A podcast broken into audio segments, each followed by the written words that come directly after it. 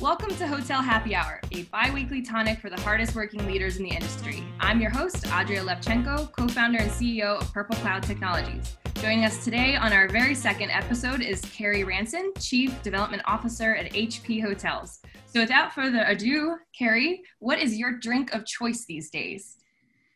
It depends on the day, but my go to right now is a good single malt scotch to just kind of relax at the end of these um, repetitive, crazy times we're in. Yeah, definitely a good one for pandemic. I definitely think that's a great choice.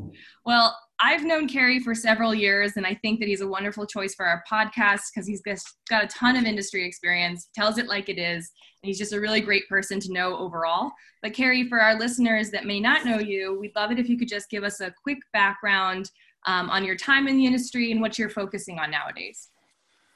Uh, so time in the industry, uh, which started uh, on the restaurant side, uh, actually, and then moved from the restaurant side into the hotel side, um, is approaching now, uh, God, 27 years. Um, so you know, I, God, now I say that it sounds. I mean, I got a birthday coming up uh, in two weeks, but uh, this speaks to how old I am. Holy cow! So yeah, yeah, uh, 27 years, and uh, look at, at, at this point, I'm still learning and learning every day. Um, this is probably a great example of the learning piece where you think you've been through everything that uh, the industry and our economy can throw at you, and then this presents something that everybody looks at and goes, "Yeah, never been through anything like this before." So. Still learning, but uh, you know, one of these lifers in the industry that's touched and done a whole lot of different things. And um, from our standpoint, we're you know, it, it, from a you know, our management company has been around now, uh, going on our uh, 19th year this year, and so you know, for us, we really stuck to what we were when we began, and it's treated us well and has gotten us a lot of um, credibility in, in the industry. And so with that, right now we're around uh, 28 hotels in the portfolio. We had had a grouping of portfolios, the assets that sold last year, but um, you know we were in the midst of some growth there and had brought on some folks to actually allow us to grow. And so you know, as we come out of this, we're pretty bullish on some opportunities that'll probably show themselves in the latter part of the first quarter, second quarter of next year. Um, that you know, I think really sets us up in our skill set as well as what we have to offer from a management perspective uh, pretty well. And so, you know, we we carry all all the different franchise brands. Um, we are a preferred manager with IHG, Hilton, um, Marriott, Choice, Wyndham, et cetera, and our assets run in size from 100 rooms all the way up to 450 plus rooms. Um, so we, we, we run the gamut and have touched everything and, and still do and but really kind of stick to where we have what I call feet on the ground where we have people that are servicing different markets from an operational sales or revenue standpoint and they're actually in those markets and live in those markets versus having to get on a plane and working out of our corporate offices. So that's us in a hopefully a quick nutshell um, and, and me as well. Thanks Carrie yeah, so it sounds, you know, that's like a great formula for right now, especially being in local markets and, you know, having all that just diversity across the brands that you guys have.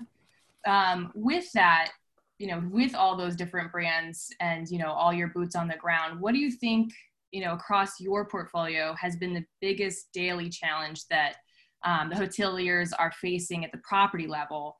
Um, and how do you think that overall, you know, everyone's adjusting and adapting to it? Um, uh, look, I think th- there's multiple challenges. Um, I don't know, and, and I'm not sure I'd even weigh some of them uh, over others as far as what I would consider biggest challenges. But I think some of our challenges, and I can talk through some of what we're seeing. Um, you know, one that I rank up there is how many of our leaders at the assets and whether it's managers or GMs have never been through a true tough down cycle. And so, you know, think some of those big challenges that come in is one, having to work with them to say, look, for us to keep the doors open or for us to make, you know, ends meet, here here are some drastic changes we're going to have to do and that's unfortunately going to take you know you potentially cleaning rooms or checking people in or you know unfortunately in some situations taking pay cuts and working you know enormous amounts of hours because if not then the other ulterior motive with this or not motive but our, our results become listen we're going to have to unfortunately shut the, the doors down. And so you know i think it, it's that because you look at it and you feel for your teams and in most situations our teams in the field are usually right there kind of next to our, our managers and working and teaching them through this and for most of this COVID, you know, pandemic, we've had to do it remotely. And that's tough. It's tough because you want to be there for the team. And so I think that's probably one of the bigger challenges I, I see for us right now is working with our managers. And I think the bigger challenge that I look at is coming out of this is as we start to get busy again and we're having to go and rehire uh, and bring people back on um, it's going to bring on an entirely different challenge in itself. And the fact that, you know, while we'd love to think of ourselves as a great employer, and the fact that, you know, our teams are going to come back to us, the reality of the situation is those folks that unfortunately we either had to lay off or furlough, they're going to potentially try, you know, things that may be greener go out of the industry and try something different um, due to potentially sour taste through all of this. But it also is going to open up, you know, new team members that have, you know, maybe perhaps different talents and perhaps a better caliber uh, team member in some situations. But what it is going to do, no matter what, is it's going to cause the situation of training from the get go again. So you're almost reopening an asset. So the time and effort of having to go through training to get someone into your culture or franchises, brands culture, uh, the the elect the, the technology pieces that you may use, whether it's yours as a company or the tie-ins from the franchise side, that is a big undertaking. And so when I say challenge, I look at some of our managers knowing the hours and the work that they're doing. And I have a grave concern that coming out of this, you know, how much do we deal with burnout and how many can, uh, can they handle? So then we look inside of ourselves to say, okay, what from above property can we potentially do as we come out of this to take some of this uh, off of their shoulders and, and the burden that that's going to lie there. So look, there's other challenges that I, you know, whether it's the the booking windows and the inconsistency in those booking windows that are occurring and the fact that you know labor models that we may have used and used great technology like yours to assist us previously they they're great tools. The challenge we have now is i've got you know salaried managers that are cleaning rooms and doing things like that and the, the business goes up really quickly maybe one week and then falls just as drastically the following week and the manager's not adjusting quickly enough. And some of that has to do because, hey, we haven't adjusted the technology to help us assist them and pushing them to go, hey, you're going to have to bring in people next week, or hey, we forecasted 80 rooms, but you know what? Today we only did 25. You're going to need to let people go. And previously, they may have had warnings that sent them, you know, emails or texts saying, "Hey, you don't need this many people today." Whereas now, some of that, unfortunately, uh, is having to get back to what I call the old school. That's the way we were brought up, where you're making changes in the day for the day manually yourself uh, without having notification. So I think that, look, I, I gave you one big challenge, but I think that's the other ones that we see kind of right now as well.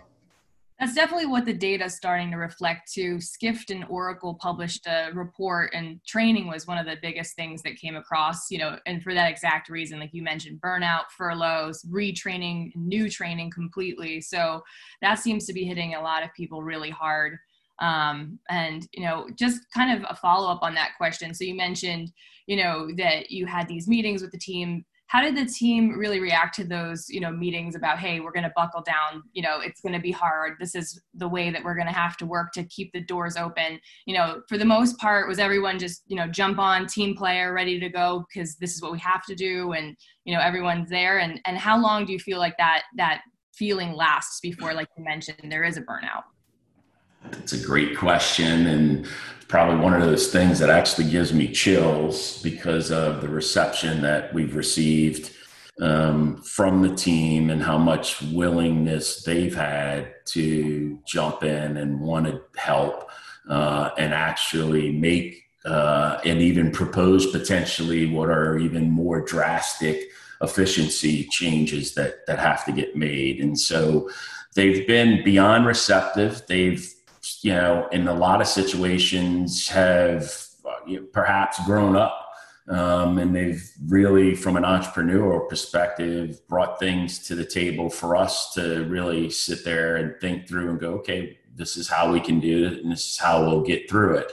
Um, there was a complete uh, escalation of energy and passion uh, as we started going through this. And then as the Groundhog Day continues day in and day out, um, we've got to find new ways of kind of, I think, you know, energizing them, telling them it's going to be okay. Um, and, and so I think, you know, it, it's kept, but we've had some ebbs and, and some ups and downs as far as what's occurring with them from a passion perspective of keeping it going. But that's the piece that, you know, you look at and say, uh, you know, whatever we've done over the years and in our career, you're so thankful uh, for the team members we have, but just shocked, not shocked, but just emotionally moved in what they're willing to give up as well. Because at times we're the ones wanting to shoulder the pain for them because they're in the field, you know, bleeding for for us and for our assets and for our teams in the field. And you know, here we are. They they're they're offering up uh, more than we are, perhaps even uh, on stuff. And so that's been really moving for me to see. And we've had some downs though, and that's some of the things. You know, we're doing some road shows currently as we go through our business planning process and trying to you know, make some touch points with our teams that are out there to, to say thank you and to keep them motivated. Um, but it, it's tough, no matter how we look at it, Andrea, it's tough. Um, you know, and that, that absolutely becomes a concern as we keep going. I think we had a bit of a, this past summer with the, I mean, look, you had, for the most part, a majority of our assets saw a lot of transient leisure that kind of boosted us up. So we were able to bring some people back on. Um, and surprisingly, that kept its pace from June until August, which has really kept us afloat. Um, we'll see what happens um, come October through December, that's that's where I have some concerns that look this upbeat business, which kind of got people excited, and it's sad to say we're excited to go from 10 and 12 percent occupancy to wake up and go, oh my gosh, we're 39 percent, 40 percent today. It's a great day, um, but it was enough to keep I think all of us in, in the field uh, motivated. The, the, question will be when we potentially have to come back down and let some of the team go that we brought back in because we got busy, and then you're going through this process again. That's probably where we're looking at a bit of a danger and how do we handle that and be prepared for it. Yeah, exactly. Those are really solid points. So one of the things you mentioned is kind of transient boost. So that's something that I think a lot of people saw like in ebbs and flows for the most part.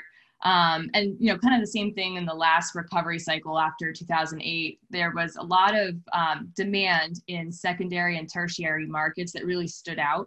Um, you know, is there anything that you're seeing, you know, similar in this time around? You know, anything that's surprising you in certain markets, whether it's good or bad? Um, you know across your portfolio i know you've got some urban you've got some suburban and you know just in general what what are you seeing that's you know a surprise yeah so i, I mean i i don't I, I don't think i can say it, it's a surprise um, I, I think I, I could look at some of our tertiary markets and I'm really uh, taken back at probably how much better they're doing than you know some of our suburb markets or some of our urban markets as well.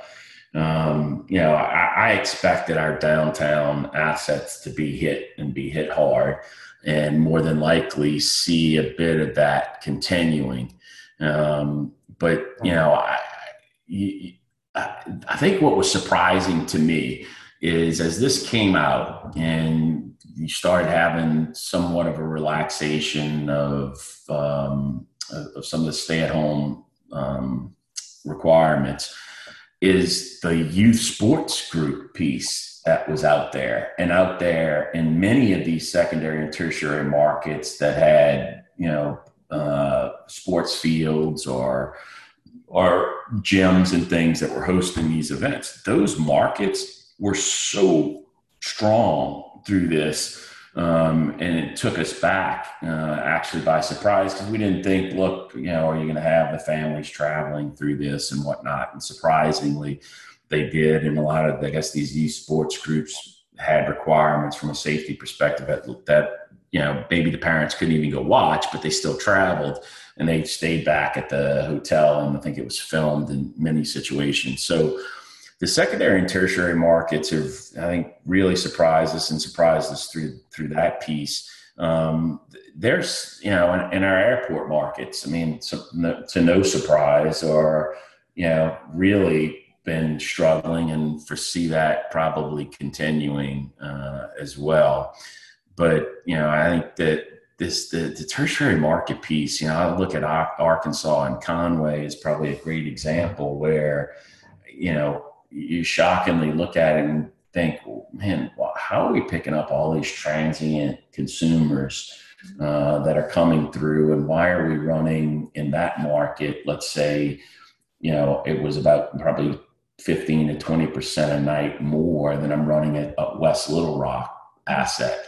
And, and, I think a bit of it comes down too to where I think some of the consumers say, "Look, I'm going to stay a bit outside of the big city perhaps because maybe there's this concern of are there more cases there? Perhaps i'm safer in a smaller town. Um, and and then i think also you've got you know perhaps obviously uh, a value play that i think a consumer potentially looks at and perceives as probably being cheaper that far out and as i can tell you our downtown hotels are probably priced um, lower than than our tertiary markets right now. And so, you know, that's been a big surprise. And then, you know, our college towns that we have stuff in, which are usually really resilient through this, um, you know, we've we've had some some challenges there, and I don't see anything telling us any differently. Now, you've had some big spikes as far as when students are coming back in but you know holistically where those are really resilient markets they've they've kind of been up and down and you know i've said this to a couple of folks that have asked me you know whether it's opinion or whether you know what are you seeing and you know i, I relate this all to it to an ekg um, I think that's what we're looking at right now. One week it's great, one week it's not. One week the tertiary markets are doing good, and the next week my downtown markets did great. And there's no rhyme or reason to it, Adria. It really isn't. And that's what's been probably crazy about all of this. Yeah, I think there's a lot of people who just have this pent up travel. you know, I think I something I mentioned to you is just I feel you know pent up at home and I want to get out and I'm I'm looking for places that I feel are safe bets to go to and um, I think that's the thing. It's, it's whenever somebody hits that, you know, I have to get out of my house because that Groundhog Day feeling is too strong. So, yeah, I think everyone, like you said, at EKG operating at their own levels there. Yeah, well, that's a fact. I'm ready to get out too. I can promise you that. I am done. I've got three 13 year olds in the house, you know, a bit of home, you know, this virtual plus some at school, and my wife. I'm completely outnumbered. I need to get the hell out of here. yeah, I, I can see that being difficult for sure. Um, so, this is something you've kind of already hit on, um, but you know, summer obviously it's on its way out now. We're hitting the fall season, and then we're getting closer to holidays, and that's something that you mentioned. You know, is is a fear of kind of an unknown part or what you might have to do. So, you know, how are the hoteliers across the board preparing for that unknown? You know, if it is busy, if it isn't, you know, are you preparing for both situations, or um, you know, how are you just preparing across the board? Yeah. So, well, we're, we're pre- preparing for both, but, you know, transparently, we're seeing the worst, um, as far, unfortunately.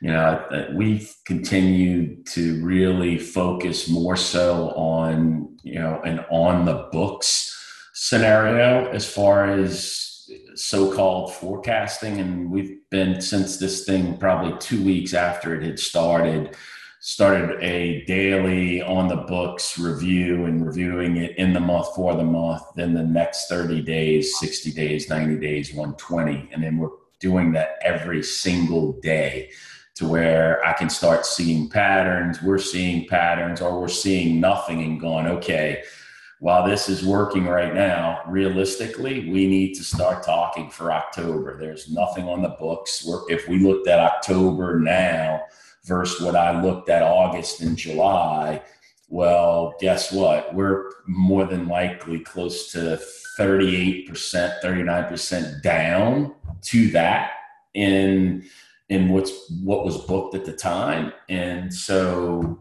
you look at it saying, okay, although our booking patterns are short, the, you know, traditionally and historically, numbers don't lie, and we're going to run in patterns like that. Now, that's liable to potentially change because of the transient leisure piece that was so significant in July, which, if that's the case, well, then we're in even more trouble mm-hmm. because the in the month for the month's not going to be very big and there is no corporate travel to say much of there's a lot of LNR things that we're starting to see some trickling in on items, whether it's companies cleaning vent systems for hotels, some transportation companies, but it's all local to those markets and it's a little pieces here or there. And from a group perspective, it's just non existent.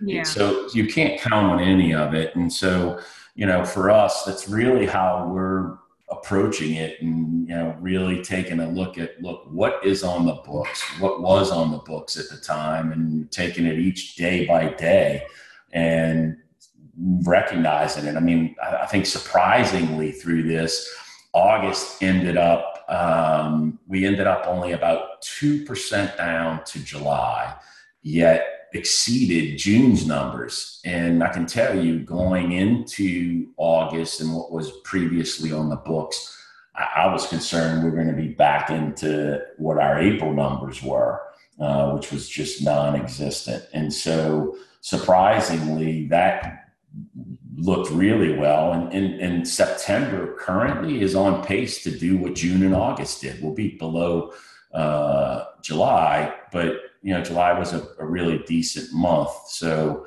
you know, September even has shown promise. Now, whether it continues, that that's probably the question. Is is that going to continue? You still have some schools that have delayed getting back in. You do have Labor Day this weekend. And to your point on being pent up, that's going to, you know, I think add some juice to, to the numbers, but it'll be telling. I think next week will be telling as we start looking at our five, you know, five day patterns to see how much that bookings are dropping off.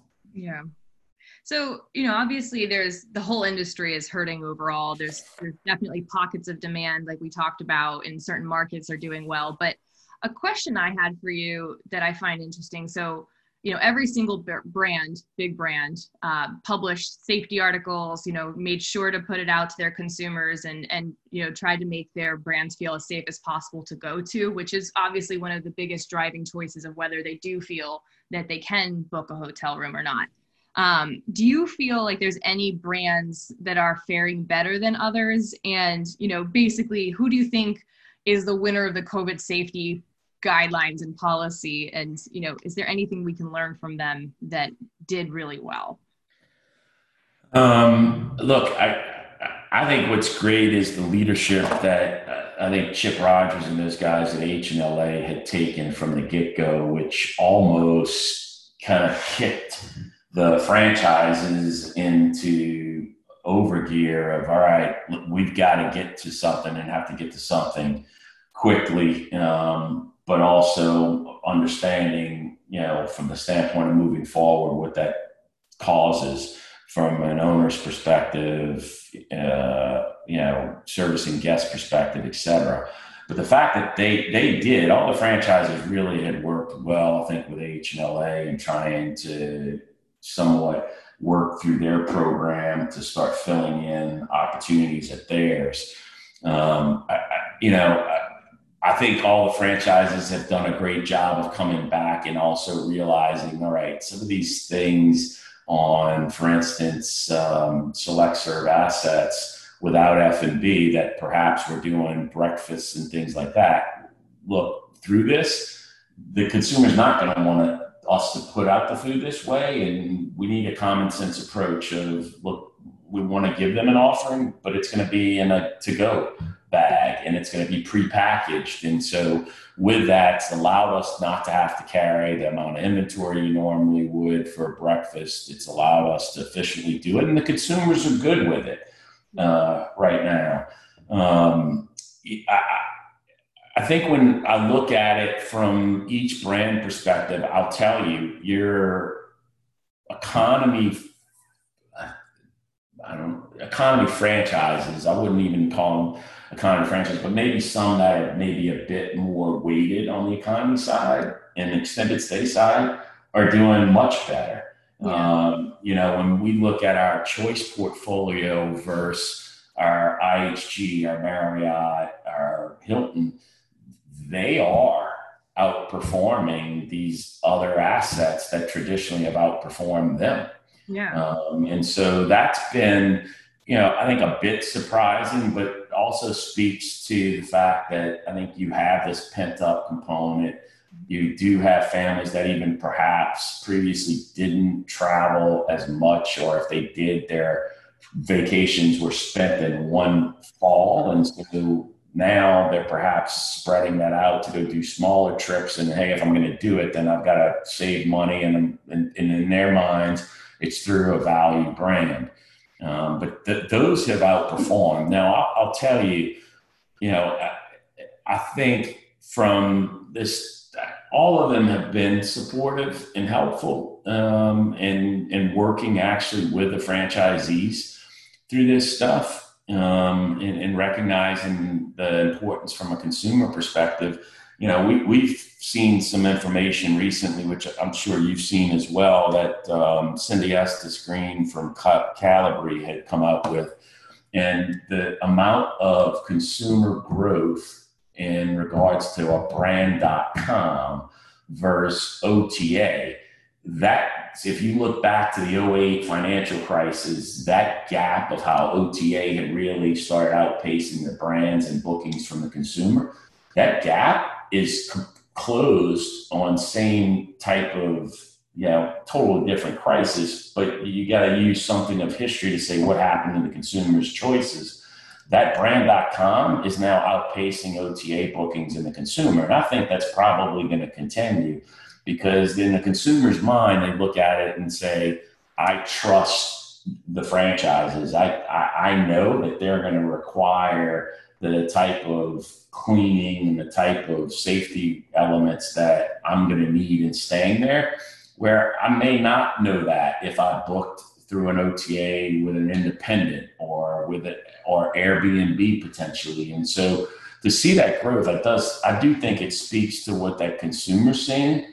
And I think you got franchises, for instance, like Hilton, who were really ahead of really everybody. They're the only franchise that's actually figured out holistically this digital key piece. Mm-hmm. And that is a piece right now that out there for the consumer as you're coming out of this is really a great marketing tool that you know I think puts confidence in the consumer that hey, I don't have to go and have other touch points. I can book my room and I can actually walk in the hotel without even talking to anyone and have chosen my room and gotten there. And, and they've expanded upon that further.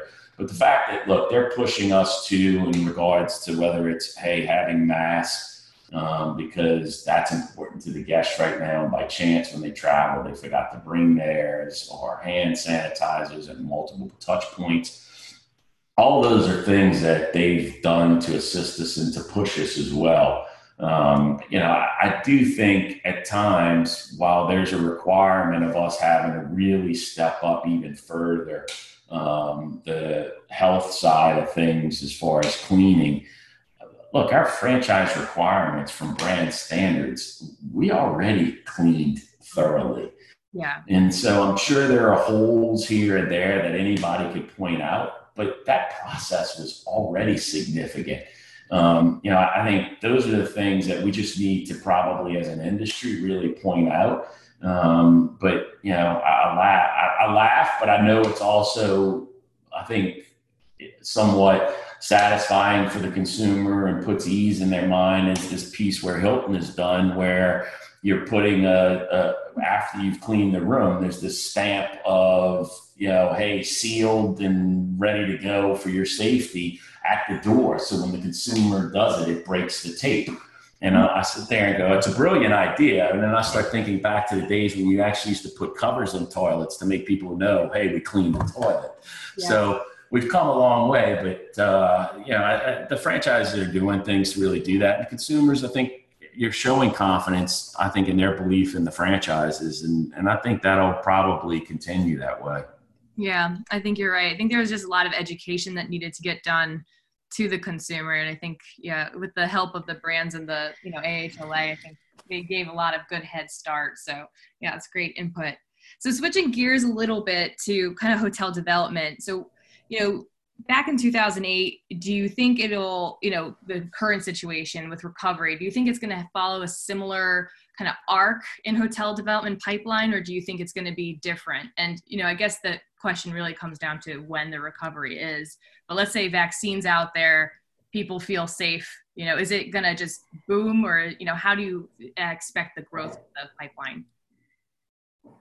Yeah, well, I think we're already on a pretty significant incline in regards to supply pre-COVID, mm-hmm. um, and so I, I, I don't I, look. I, I, don't. I think it is a different time, obviously, um, than 08, but I don't. I don't see a similar arc. I, think when you look back at 08, you also had several markets uh, throughout the country that had had perhaps outdated uh, assets that had lived probably their life expectancy as a certain upper tier franchise and there needed to be replacement of that key count into the market to get the new uh, shiny you know brand that was out there to replace the old.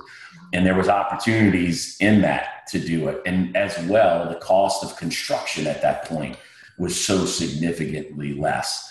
Your cost of construction was already on the creep when this occurred. So uh, you, you, can only bet that that continues in its path, whether it be the cost of the labor to do it or the cost of the actual supplies themselves uh, for from a construction standpoint.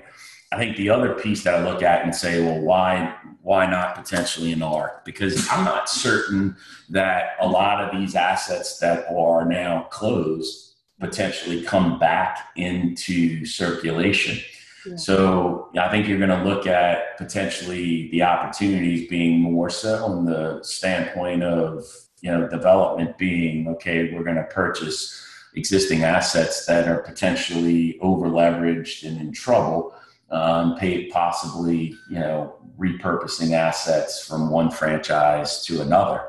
Uh, I think you may even see some independents moving themselves into the soft brand side of some of these franchising. I think if there's a franchise out there that is willing to be um, somewhat open to these independents not potentially having to make stringent leaps of faith and meeting certain hallmarks that make it very expensive for them to play in that soft brand world under their flags I think that'll be the franchise that wins uh, because I think there'll be a bunch of that. I, I, just see the cost of construction being too high. I, I think that we're in a tough time currently from a lending perspective. Um, the if, if it's a matter of even refinancing right now, if you're trying to find that, it, it's a space right now where the lenders are scared to death of and when's it going to come back and is it going to come back? And so if you even had performing assets pre-covid that you look at and say man we should try and refi well look you're talking 50% ltvs you know loan the values on what they're requiring. So then that's really having to come up with additional equity to buy the thing down and so it's it's a tough situation. And so for me, it points to everything that you know. I don't think you'll see that on the development side.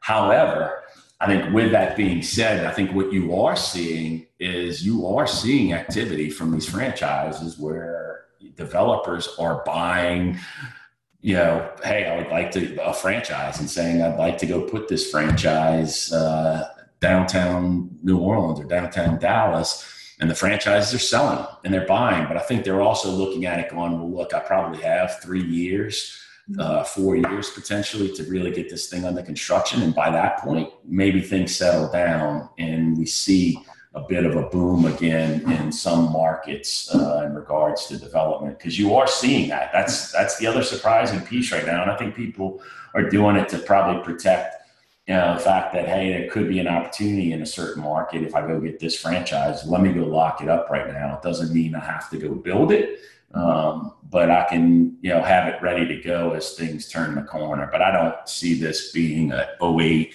arc where you know three or four years is just you know five years is significant um, construction growth, and then I mean I look that's ca- carried into to even this year. Mm-hmm.